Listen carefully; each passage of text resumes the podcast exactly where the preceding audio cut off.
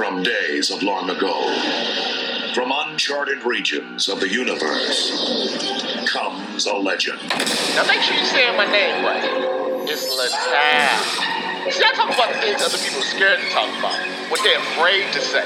When I walk into the building, you know what they whisper to each other?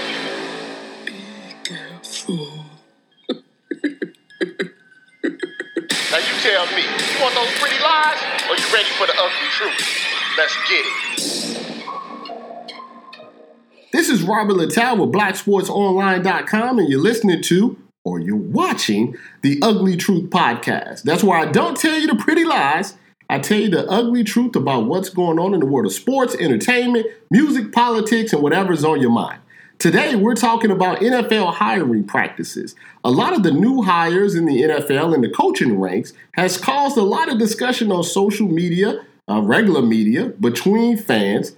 And the discussion is are the hiring practices in the NFL fair? Specifically, are they fair to minority candidates? Is the Rooney Rule still working? Should it be abolished? It's a lot of back and forth between media, fans, MAGA, and others. And I thought I should let you know a little bit of inside information about what really goes on when an NFL team decides to hire a head coaching candidate and if they if it's fair to the minority candidates that are out there. But first we got to go back. Way back. Way way way way back.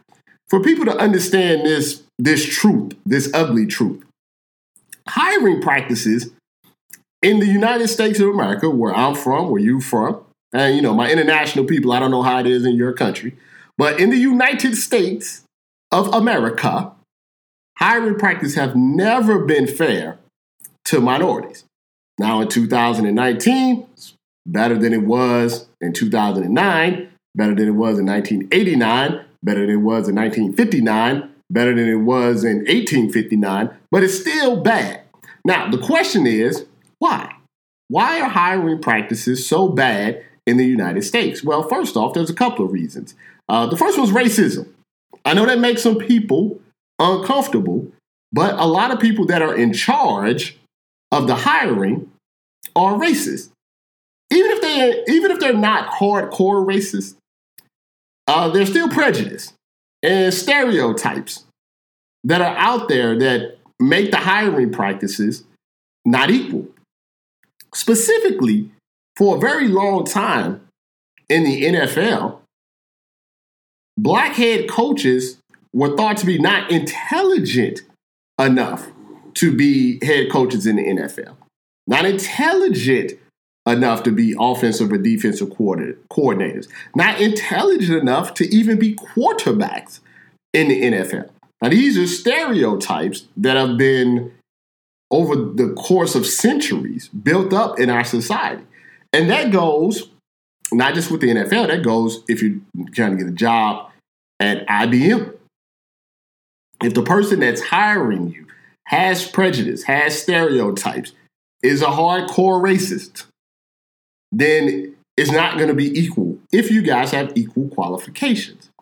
Now, the second reason, you know, that's a pretty blunt reason, but the second reason that hiring practices are not equal in this country is the majority of the people that are doing the hiring are white. So, right off the bat, it's not going to be equal. And I tell you why. Even if you're not racist, even if you're not prejudiced, even if you're not uh, someone that has a lot of stereotypes in your brain, if it comes down to two candidates and they're equal in every single way, human nature says that you will pick the person that reminds you most of yourself.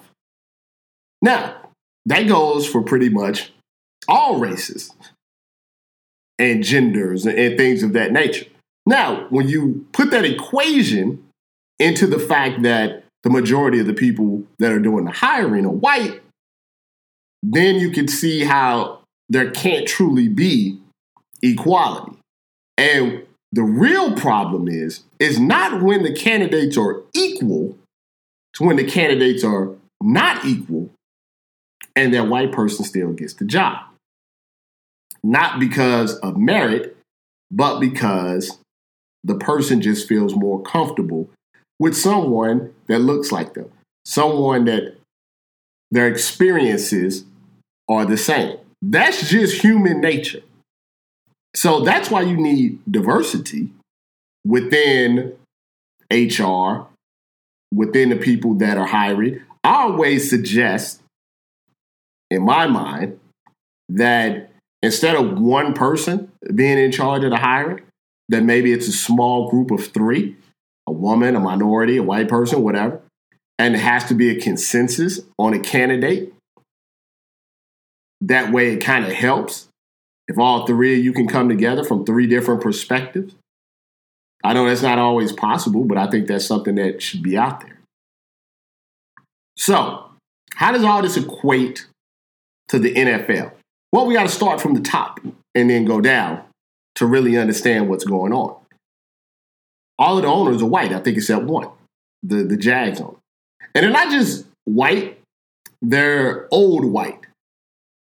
So when I say that, that's not I'm not calling them all racist.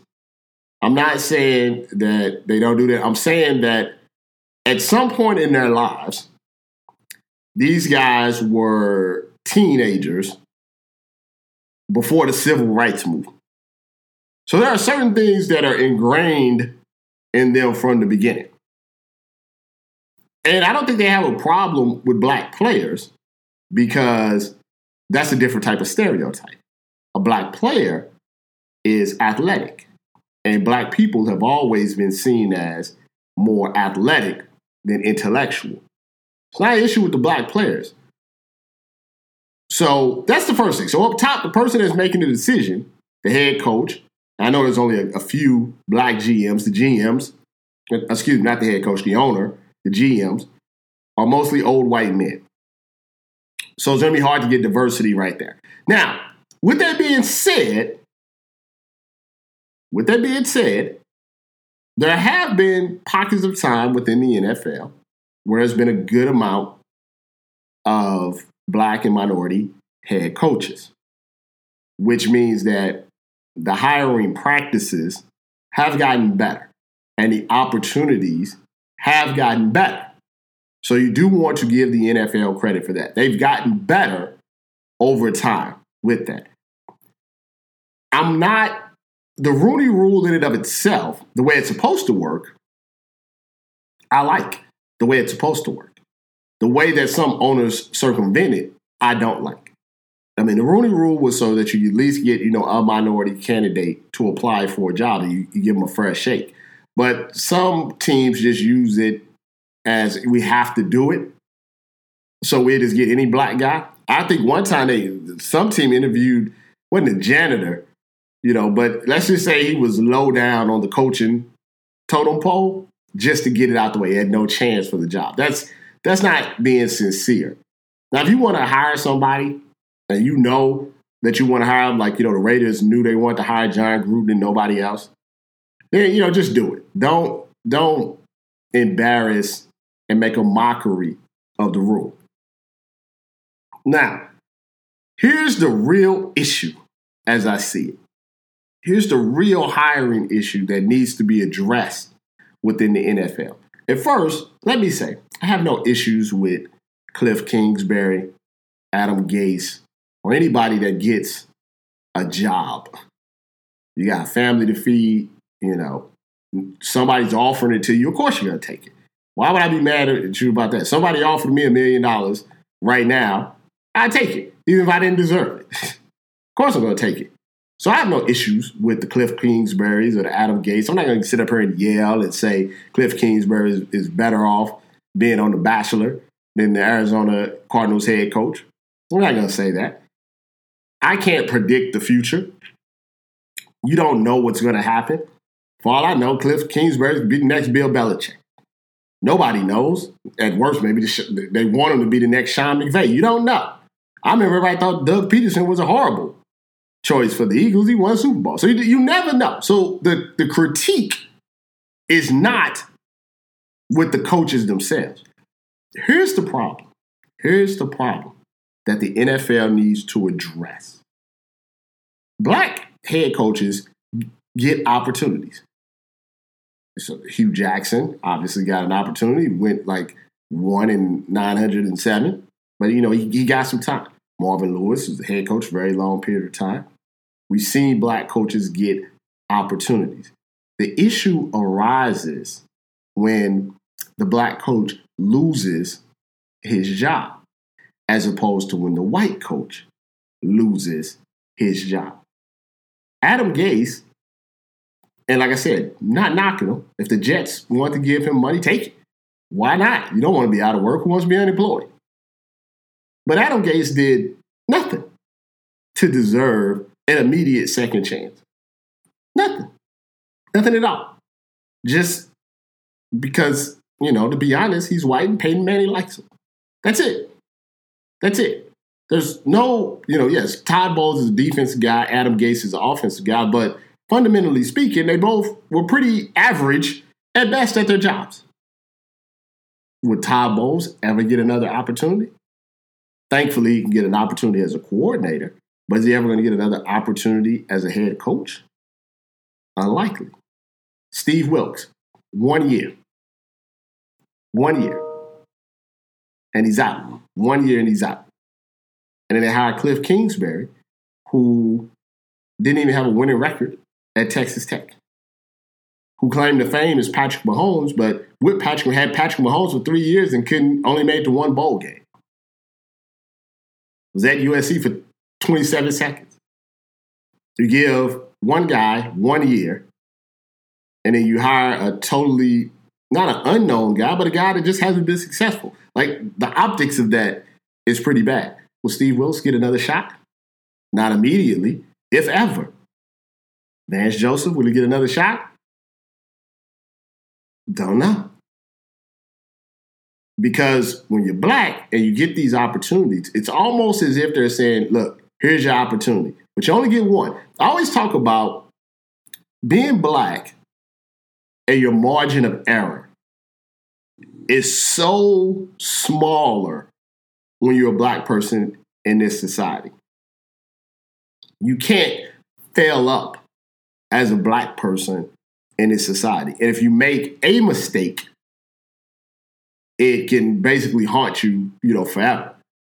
Think about Donald Trump. All the things that Donald Trump has done as a white man, and still was able to become the president, still is the president right now. Now, I want you to think about President Obama.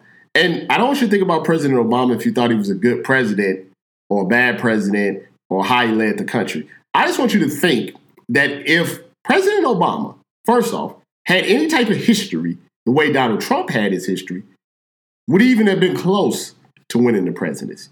And let's say that he did somehow amazingly win the presidency with that type of track record. Do you think the things that Donald Trump has done, the things that have come out about Donald Trump, if they came out about President Obama, that they wouldn't have impeached him by now? It's a margin of error. And this is not just with the NFL, this is life.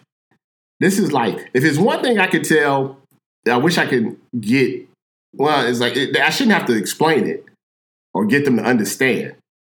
But as a white person, you know, the white people that are like, hey, get over racism, y'all race card and blah, blah, blah. I just wish they would understand what it's like to not have a margin of error, to have all of this leeway, to be able to make mistakes and still come back from them and fail up.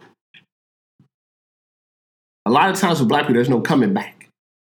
You know, there's no, if you rape somebody, you get three months and you re- your record expunged. It, that's, it doesn't work like that for black people. And so for these coaches in the NFL, if they're black, yeah, they can get another job, you know, coordinator job, but they have to go all the way back down to the bottom, the bottom of the pile. where the white coaches can get fired for mediocrity and get a job immediately. That's what we call white privilege. And once again, it's not a problem with the coaches, but that's the owners. The owners I always say this about media too. If you notice, media loves certain guys. Well, a lot of white media wish are male groupies and they wish they were athletes. So they see Ben Roethlisberger, they kiss up to him like Peter King. He's a lapdog to him because he's in awe of him. He's the guy that he wants to go drinking with. That's the same thing with the NFL owners. They see someone like Cliff Kingsbury and it's like he looks like he should be a head coach. That's it. He looks like he should be a head coach. He's an offensive genius. You know, a lot of offensive geniuses doesn't mean you can be a head coach. There's much more that goes into it than that. So, do I feel like the NFL is intentionally doing this? You know, they're, they're shady, but I don't know if it's intentional. I just think that it's old white guys that will give certain opportunities, but it's kind of a one shot deal, maybe a two shot deal. But you're not you're not going to be like. Can you imagine if a black coach did what Josh McDaniels did? Accepted a job, had you know had people hired people, and then just bailed out. Josh McDaniels is still a hot head coaching candidate, and still will be a head coach whenever he decides that he wants to be a head coach. That doesn't happen with black coaches. So this is a societal issue. It's a societal problem. And I always like to end it with this is that, and I, I tell people this, and I mean this with all sincerity, and I don't try to tell it to people that are racist because they're racist, doesn't matter what they say. But if you're really someone with an open mind, I think you should know this. Black people don't want anything extra. Don't want anything given to us or handed to us. What we want is just to be treated the same. Same opportunities, same merit, just everything. If a cop pulled you over, if I was going 50, if I was going 55 in a 40, and you were going 50, you're a white guy, you was going 55 in a 40, I would hope that the police, the same police officer pulls us over in the same day, I would want and hope that that police officer would treat us exactly the same. Exactly the same. Would feel exactly the same if he saw me, if he saw you. And you can't comfortably say that's the truth. Even if I, and this is this is just just being real, as I, as a college graduate, a business owner, someone that pays his taxes, you know, no crime, you know, if, unless you count those tickets I had back in the day. You know, no violent crimes, no felonies, don't smoke, don't do drugs, don't barely drink. And it could be a white guy that has a sawed-off shotgun in his trunk. And we get pulled over to say, are we're gonna be treated the same. If I go in and do an interview at a job, well, I don't have to, but you know what I'm saying. If I go in and do an interview at a job, college graduate, you know, experience, all of this stuff, the same as you. Um, and, you know, and my name is not Robert. It's you know, you know, uh, you know, Ramon uh, Rodriguez or whatever. Am I going to be treated the same? If I'm an attractive black woman. And or just a black woman in general. I'll be treated the same as a white woman in similar situations. Will that be equal? That's what we want. That's what we deserve. That's what everybody deserves. Everybody deserves that. Everybody deserves when they get looked at to be looked at the same.